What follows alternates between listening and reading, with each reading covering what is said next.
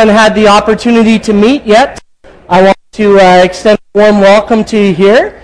I'm part of the leadership and teaching team here at Jericho Ridge, and we are very happy to see you. You have come, if you're visiting, this is a fantastic time to come and participate in the life of Jericho Ridge, because we're exploring, as we start into this fall, the very things that make us a family together as a community. And really, they're kind of our values, our family values, the way in which we operate together and do life together with each other. There are core values, and core values that for any organization or any family are kind of like promises that you make each other about how you're going to live together. And so I promised you guys 2 weeks ago I'd tell you a little bit about how we actually got the values that we have as an organization. And so that's rooted a little bit in our history.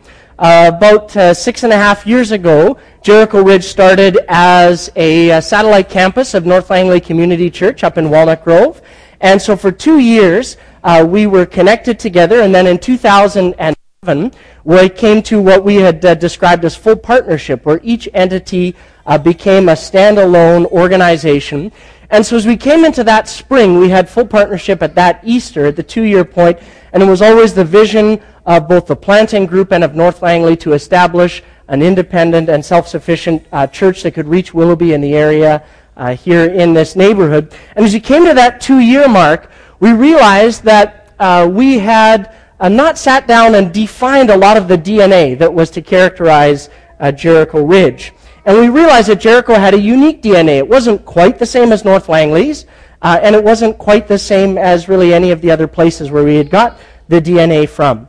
And so the DNA was influenced by our parents, contained strands like global mission, which is a strong emphasis here at Jericho Ridge. You heard about that last weekend. It had all kinds of different emphases. So we needed to name it and actually say, what do we value around here? What are the things that are really not negotiable in the way that we organize and do life together? And so we took 6 Sunday mornings in May and June of 2007, and we sat around round tables in the gym at R.E. Mountain High School, where we first had begun to meet, and we asked questions like, what's important to us as a church? And we just started writing stuff up on the board and started saying, okay, let's talk a little bit more about that. Let's group those together. Let's figure out what that looks like. We asked questions like, what unique aspects of God's call are we going to live out together? Is there any particular things that are going to uniquely define us as a community of faith? And we searched the scriptures. We had some wonderful and animated discussions with one another. And we settled on the 5 core values that we have today. And these have really shaped the ethos and the ministries that you see around you today at Jericho Ridge. So 2 weeks ago, we started into our fall teaching series, and we thought, well, let's call it Back to Basics. This kind of falls in the air, back to school, you know, you stock up on basics and school supplies and all of those things.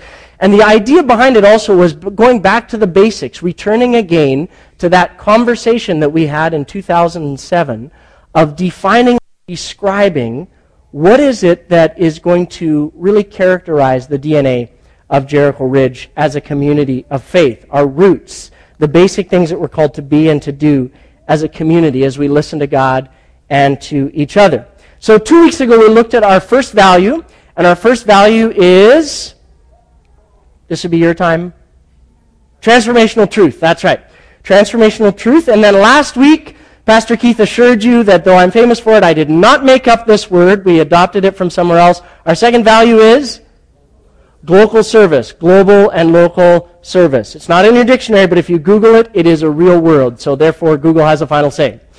Then this morning, we're going to look at our third value, authentic community, and then following in the 2 weeks following, we'll be looking at another 2. But the question that I have for you about authentic community as a value for us is, why in the world do we have this value? What actually makes a community authentic? What is the thing that would characterize it, that you would know that this value is being lived out? What is it that makes a community authentic. And you can't say authenticity because that's using a word that's already in the descriptor. So you have to come up with another one.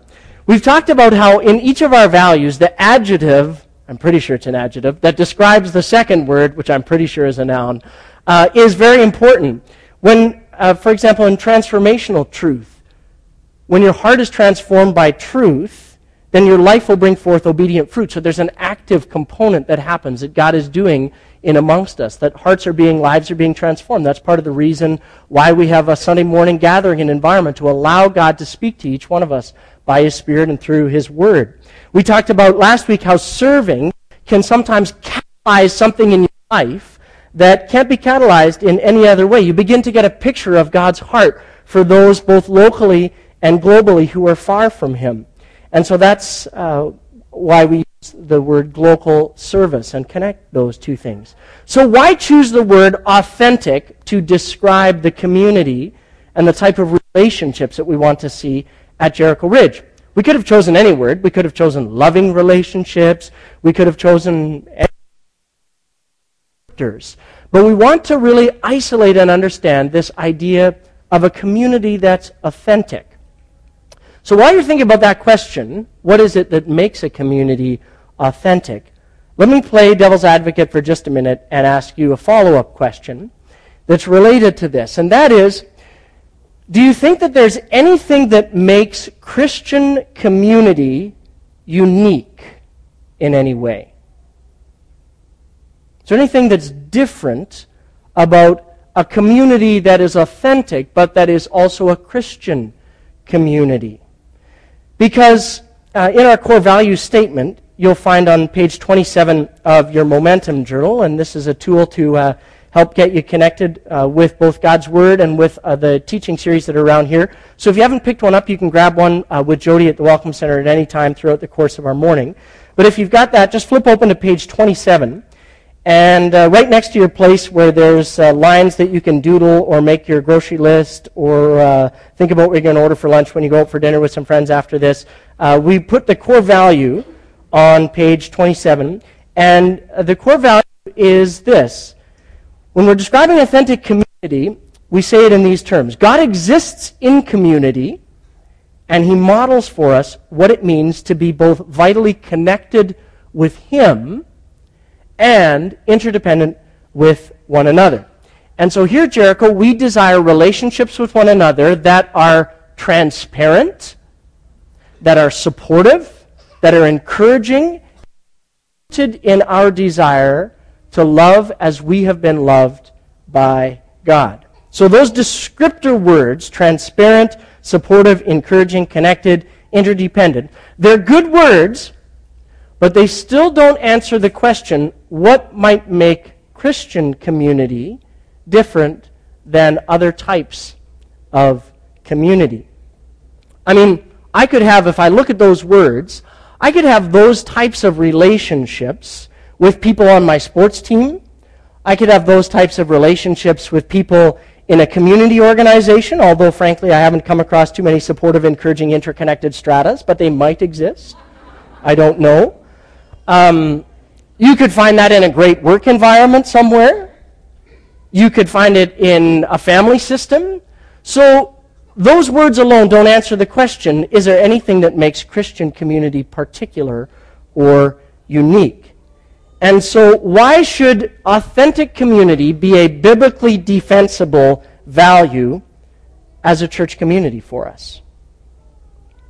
Well, one hint, a theological hint, comes to us in the opening phrase of that statement, that God Himself exists in community, Father, Son, and Holy Spirit. And so God models for us what it means to have healthy, interdependent relationships. Another hint actually comes, if you're in your Momentum Journal, you can look at some of the supporting scriptures. And another hint comes in those, and so you're likely expecting us to look at Acts chapter 2 this morning, maybe verses 42 to verses 7, and look at that authentic community that was modeled in the life of the early church. But this morning, we're going to kick it old school, and we're going to look at a very complex and bizarre story from the Old Testament that can help us unlock some of these questions for us. What is it that makes a community authentic? And are there any distinctive pieces that would make an authentic community a Christian community? Could you find anything unique about that? And so in this text, we're going to see that there are actually two axes, or axi, I don't know if that's really a word or not. Keith will tell me after, I'm sure. But there's a horizontal axis and there's a vertical axis, just like Robin was introducing in worship this morning. There is that component exists there as well. So there's a vertical axis for authentic community, and that relates to our relationship with God. And so this, let's just put at the top here, that this would be close to God, and that this would maybe then be far from God in some way. So that's the vertical axis for community. And then we have the horizontal axis for community as well. And let's put close on this side. So this is close to others. And this would be maybe distant from others, relationally or otherwise. So we're working with this axis this morning to help us understand if there's interdependent or if there's any connectivity between these two axes as well. And so in this text in the Old Testament, we're going to see that there is a connectivity between the level of authenticity that I experience on this continuum, on the horizontal one, and the level of connectivity that I experience on this continuum in my relationship with God. And so we're going to see that these two variables are actually interdependently linked. I'm sure there's a fancy scientific or mathematical phrase or precise term for that. Are any of you math teachers and things? Is there something that would relate those two variables? You should shout it out now. All right. I'm mostly focused on the social sciences. It's not my strong set. So anyways, I'm sure there's a fancy mathematical term. You can email me later or post it on our Twitter feed. Everybody can figure out what that is. But what you're going to see is that when one of these gets adjusted positively or negatively, it immediately impacts the other axis. And so if I'm growing in my relationship and proximity and intimacy with God, that will also have an impact on how I see those around me. Conversely, if I'm moving in either direction on this axis, that will also have a relationship on how I connect with God. So open your Bibles and turn with me to 2 Chronicles chapter 25. And if you're new or visiting with us this morning, and if you don't have access to a Bible on your phone, then you can head back to the Welcome Center, and Jody and Daryl are back there. And there's Bibles for you there. There's a Momentum Journal where you can take notes as well on page 26. And if you don't own a Bible, take that one home with you. It's our gift to you, and we would love to connect with you and come to assist you more in that process of understanding what God's Word might look like as it takes root in your life in an authoritative way. So 2 Chronicles chapter 25, let me set the stage for us a little bit here. Now this section of the Bible is written as a historical narrative. And so it's an accurate account of the conflict that existed in the Middle East, most particularly in the nation of Israel, a few generations after the absolute apex or zenith of Israel's nationhood under King David, one of the more prominent figures in the Old Testament. And if you're familiar with the story at all, after David, who is described as a person after God's own heart, who leads with wisdom and integrity and really a sense of expansive leadership that God has given to him, very shortly after this, people's hearts turn away from God. The leaders of the nation and the kings of Israel choose to forsake God, and so the nation actually breaks apart into two entities. There's a northern entity called Ephraim or Israel, and 10 of the tribes go and stick together, and then there's a southern kingdom that's formed known as Judah, and the relationship is not healthy between these two entities. And so if you think that Middle Eastern conflict over land or any of these things is new to our century, then read through a little bit through Chronicles and Kings, and you'll come to understand some history there. And try reading that, and you'll see conflict. But I'm not actually going to read to you how the story resolves itself in 2 Chronicles 25 from verse 17 to the end. We're just going to go to verse 16, so you'll actually have to read that at home and figure out how the story ends. But our focus this morning is going to be on two characters in this text, the king and the man of God, or the prophet, an unnamed prophet who challenges him. And I'm going to begin reading in 2 Chronicles chapter 25, verse 5, and when we get to verse 7, then it'll actually come up on the screen for you to have a look at there. So 2 Chronicles chapter 25, reading in verse 5, the king's name is Amaziah. And so Amaziah has decided he's going to mount a bit of a military campaign. And so it says, then Amaziah organized the army, assigning generals and captains from all of Judah and Benjamin. He's in charge of the southern kingdom. And he took a census. And he found that he had an army of 300,000 select troops that were 20 years old and older, all trained in the use of spear and shield. And he also then decided to pay about 7,500 pounds of silver, about 4.5 tons, to hire 100,000 experienced fighting men from northern Israel. But the man of God came to him and said, Your Majesty, do not hire these troops from Israel, for the Lord is not with them. He will not help these people of Ephraim. If you let them go with your troops into battle, you will be defeated by the enemy, no matter how well you fight. God will overthrow you because he has the power to help you or to trip you up. So about this time, it would be pretty fair game for you to be asking yourself, what in the world does this narrative about? And what does this discussion of Amaziah's army have to do with a core value of authentic community? Well, remember, the first and primary axis of authentic community is the vertical axis.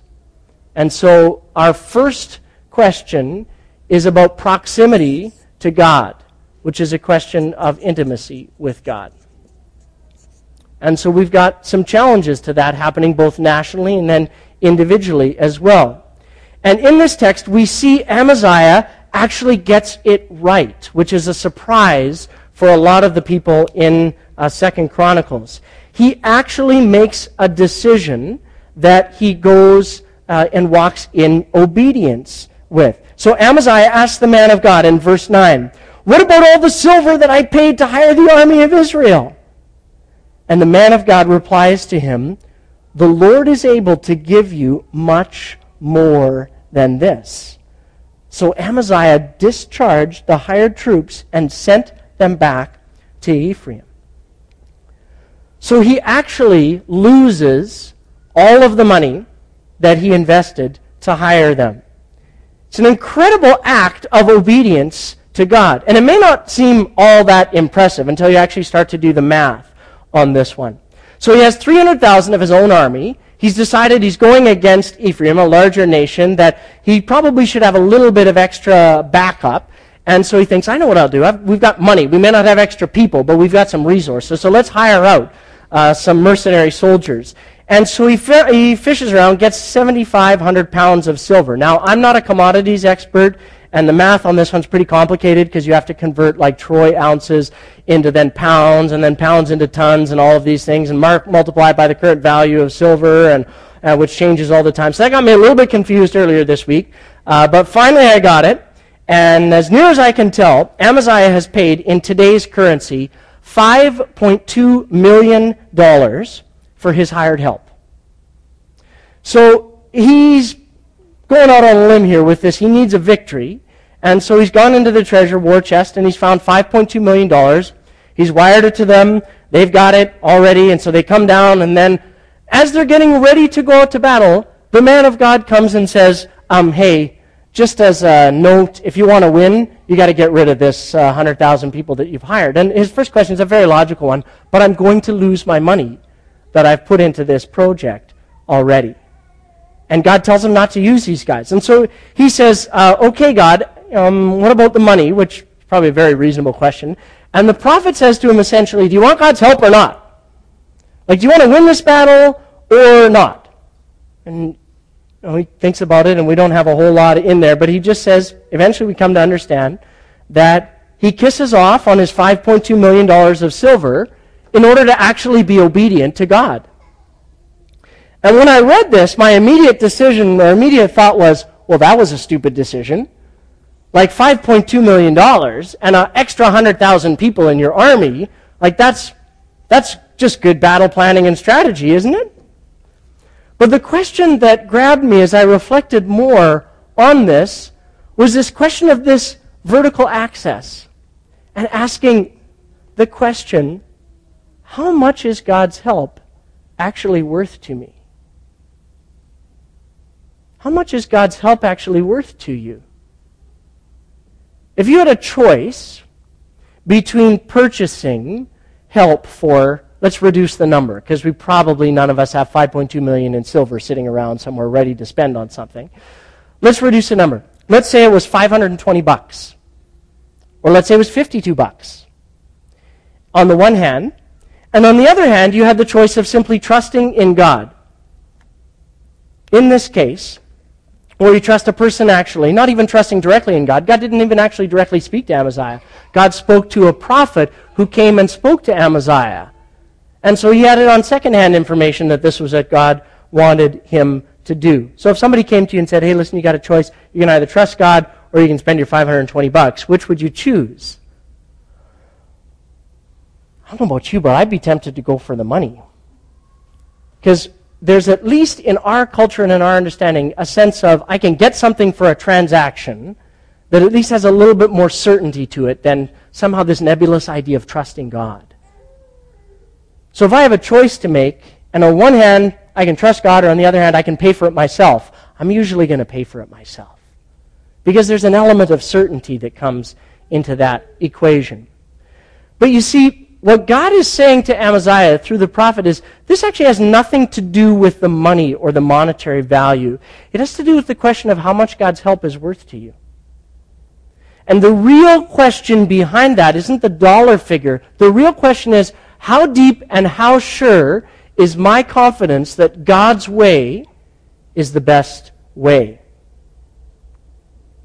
When God says, let's take it out of the realm of the financial. When God says in his word, don't lie.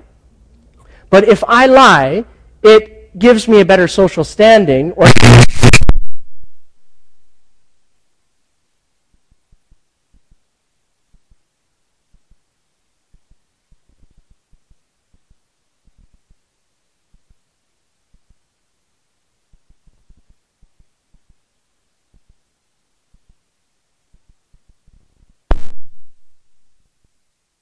an eye on things back there. So a circuit probably just went. But so if I have the choice to be obedient to God, and God says, hey, don't lie. But if I lie, something, at least in the short term, good is going to happen. I'm going to get out of a problem that I'm in, or I'm going to bump up my social standing in some way. Usually my choice is going to be, I'm going to want to take the easy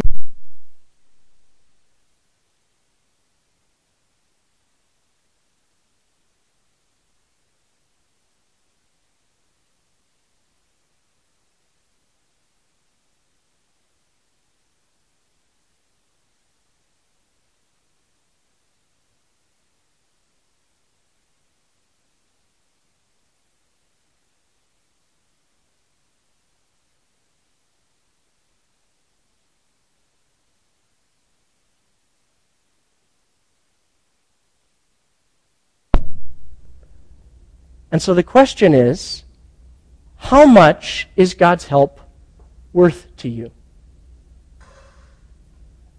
How confident are you that God's way of doing things is the right way, is the best way? It's a good litmus test for vertical community and authentic community with God. How much do you trust him? And amazingly, because there's not many people in 2 Chronicles that this happens to. Amazingly, Amaziah passes with flying colors. And so he demonstrates his amazing confidence in God.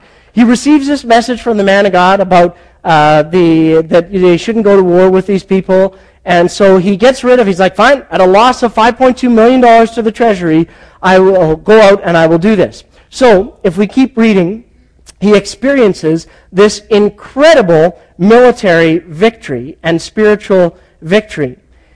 But sometimes, right after our greatest spiritual victory, we experience our greatest defeats. And so keep reading in verse 10, starting at the second half, and we'll carry on through to the end of our text for this morning. And when I come to verse 14 and verse 15, I'm going to switch and read it in the Message translation, because there's a phrase in there that has a little bit more potency and that you probably don't hear usually or didn't even think was in the Bible. So, 2 Chronicles 25, 10b says, obviously, Amaziah dismissed the hired troops, sent them back to Ephraim. This made them very angry with Judah, and so they returned home in a great rage. Well, then Amaziah summoned his courage, and he led his army to the Valley of Salt, where they killed 10,000 Edomite troops from Seir, and then they captured another 10,000, and they took them to the top of a cliff, and they threw them off, dashing them to pieces on the rocks below, so they had a great military victory. Meanwhile, back on the home front, the hired troops that Amaziah had sent home raided several of the towns of Judah between Samaria and Beth Horon, and they killed about 3,000 people and carried off great quantities of plunder. So when King Amaziah returned from slaughtering the Edomites, he brought with him idols taken from the people of Seir, and he set them up as his own gods. He bowed down in front of them, and he offered sacrifices to them. And this made the Lord very angry. It's like a little understatement in the text. And so he sent the prophet to ask him this question. And in the Message translation, it says, that ignited God's anger. A fiery blast of God's wrath put into words by a God-sent prophet. And the prophet says, what is this? Why on earth would you pray to inferior gods who couldn't so much as help and save their own people from you? Gods weaker than Amaziah. And Amaziah interrupted him and said, did I ask for your opinion? Shut up or get thrown out. It's in the Bible. Doesn't mean you get to use it everywhere you go today, just so you know. The prophet quit speaking, but not before he got in one last word. The prophet says this, I have it on good authority. God has made up his mind to throw you out because of what you've done and because you wouldn't listen to me. So Amaziah experiences this incredible military victory over the nation of Edom, which is vastly superior to him in every way. And so on the outside, he looks like this wonderfully successful king, but he's made a horrible spiritual decision. After declaring that God's help is worth more to him than $5.2 million, he essentially says, I know what I'll do. I'll make the idols of these people whom I have defeated my own idols. Yeah, because they were so strong, they could protect this nation from me. And so it's easy for us to look at this and say, Amaziah, what were you thinking? You declare that God's help is worth that much to you, and that you trust and confidence in him, and then you go out and when you win, you throw it all away. Which can seem surprising, except that the author gave us a clue that this might happen in 2 Chronicles chapter 25, verse 2. And if you look back in the verse, in 2 Chronicles 25, verse 2, it says, Amaziah did what was pleasing in the Lord's sight, but not wholeheartedly. But not with his whole heart. See, he wasn't actually as devoted to God as he looked from his actions. And when trouble came, and when the Israelite troops do what troops that have been fired decide to do, he decides that maybe God's help really isn't worth it or wasn't worth it after all. And so what happens is that the vertical axis, for however high he was on that, begins to deteriorate. And so we notice that the horizontal axis begins to slip as well.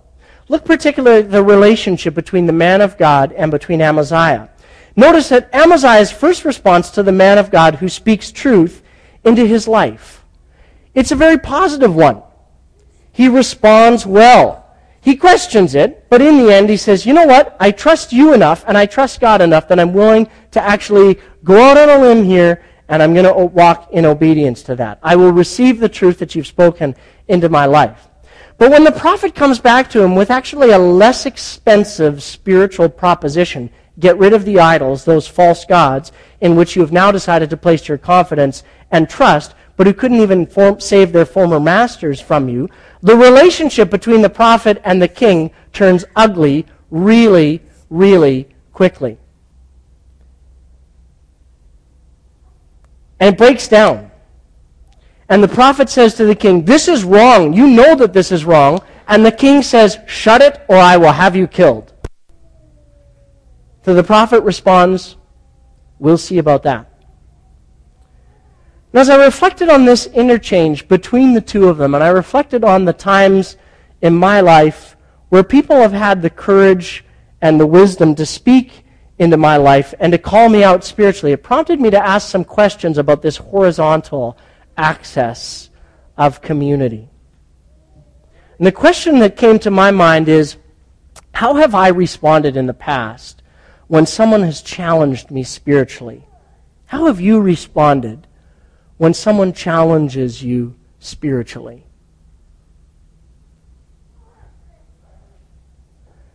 Here we have Amaziah, and it's like if we pull it into a contemporary context. Here he was in church with one Sunday. His hands are raised in worship. He was belting out songs about, "Be my everything, God. You're number one in my life. I love you, Jesus." And then Monday morning, he's like, "God, who's that? I don't know anything about this God. I've got my own little show going on here. Thank you very much. I just had a great victory, so I feel pretty confident in my own abilities." And then someone speaks truth into his life. Someone has the guts to challenge him and say, "You know what, Amaziah, I see some inconsistency in that. And I want to challenge you to come back to God." And he says, "Shut up. I don't want to hear it." You see, your response when someone challenges you spiritually indicates the level of authenticity that's present in that relationship that you have with that person.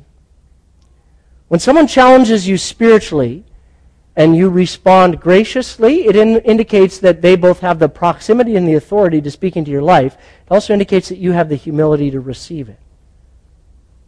And so that relationship or that community would be probably characterized as an authentic one. And I think this is where we unlock that second question of the difference between Christian community and the kinds that are maybe authentic, but that I can find somewhere else. And the distinction of Christian community that we want to help each other understand is that in Christian community, our primary interest is not your comfort. The primary interest that you have in a relationship with someone else where you call each other to a deeper level of authenticity is that person's depth in their life and that person's depth in their walk with God and with other people.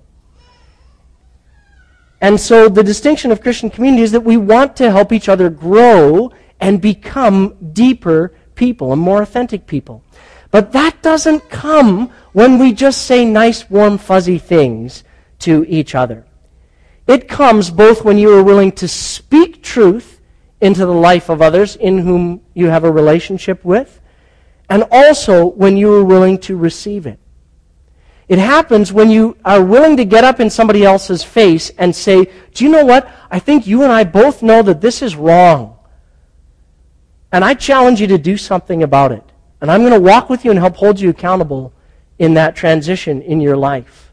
And this isn't easy because obviously it requires a balance between grace and truth. The New Testament uses the phrase, "speaking the truth in love." And it is not easy to give this type of community or to receive this type of direction. And so the question is not only how do I respond when someone initiates this kind of spiritually authentic conversation with me, but also, and this might be even a little bit harder, am I willing to take the risk and speak the truth in love into someone else's life? Because that's increasingly rare in our world today. There's lots of people who will speak truth into your life. They may not do it from a position of wanting to help you deepen your horizontal community and connection with God and with other people. They may not do it in love. And so it's a very difficult thing then to step out and actually engage in this type of action. And I have a theory, which you're welcome to discuss and poke holes in, about a possible explanation for why this is the case, why not many of us are willing to take the risk and speak truth into someone else's life. And I wonder if we don't experience this more because most of us surround ourselves with a community of people that's so similar to us that they won't do this either. You see, it's very easy to have authentic community or pseudo-authentic community when everyone already agrees with me, when everyone is exactly like me. But Jesus reminds his followers when they're having a conversation about this and says, you know what, if you actually love only those who love you, what good is that? Anybody can do that. But I say love your enemies. Pray for those who persecute you. Because God's picture of authentic community is much more complicated and much messier than the picture of community, and much more costly than the picture of community that we're usually willing to submit ourselves to participating in. You see, it's quite easy for me to love my neighbors if they never play their music loud at 3 a.m. It's quite easy to love them when they don't park in my spot in front of the street, in front of my house. It's relatively easy for me to love people who are in the same socioeconomic sphere as I am. It's quite easy to have community with people who speak the same language as I do. It's relatively easy to have community with people who believe the same things about God and the Bible and about Christianity that I do. It's pretty easy to have community with people that shop at the same stores that I do. It's quite easy to have community with people who are parents of the nice kids in my class. It's easy to agree with those who pray the same way as I do in life group. But you see, that's not authentic community. One of the unique facets of Christian authentic community is that I am called by God not only to love and invite others into my life who agree with me already, but also those who are profoundly different from me. Those who may challenge me in some profound ways. Those who will hold up a mirror to my life and say, what is it that you see? See, the man of God did this for Amaziah, and he did it at great personal risk. I mean, this is the king, and the king's authority is paramount, and it is at a very real risk to his own life that he said this to the king. I'm not even usually willing to say hard things to other people at the cost of making a minor adjustment to my spiritual life or relationship. So the team is going to come this morning and lead us in response and reflection and song. And as they do, I want to ask you a few questions to ready your heart for communion as we participate, which is an act of expression of authentic community. So there's a few questions for you, preparatory questions, to get your heart ready for reflection and response. And the one question that I want to ask us is really first more a corporate question for us. And that is, do we need in any way, as Jericho Ridge or as a group of people or as a life group or however you would phrase that, to repent of an inaccurate picture of authentic community? Because so often I find that my vision of authentic community is a dream of my own creation. It's an ideal place of love and safety where nobody marches in and tells me what I don't do or do, what I do and don't have to do, and doesn't ask me to change anything or challenge me in any ways. But the challenge factor is that if that's your picture of what goes on here at Jericho Ridge, that's actually not a church, that's actually a country club.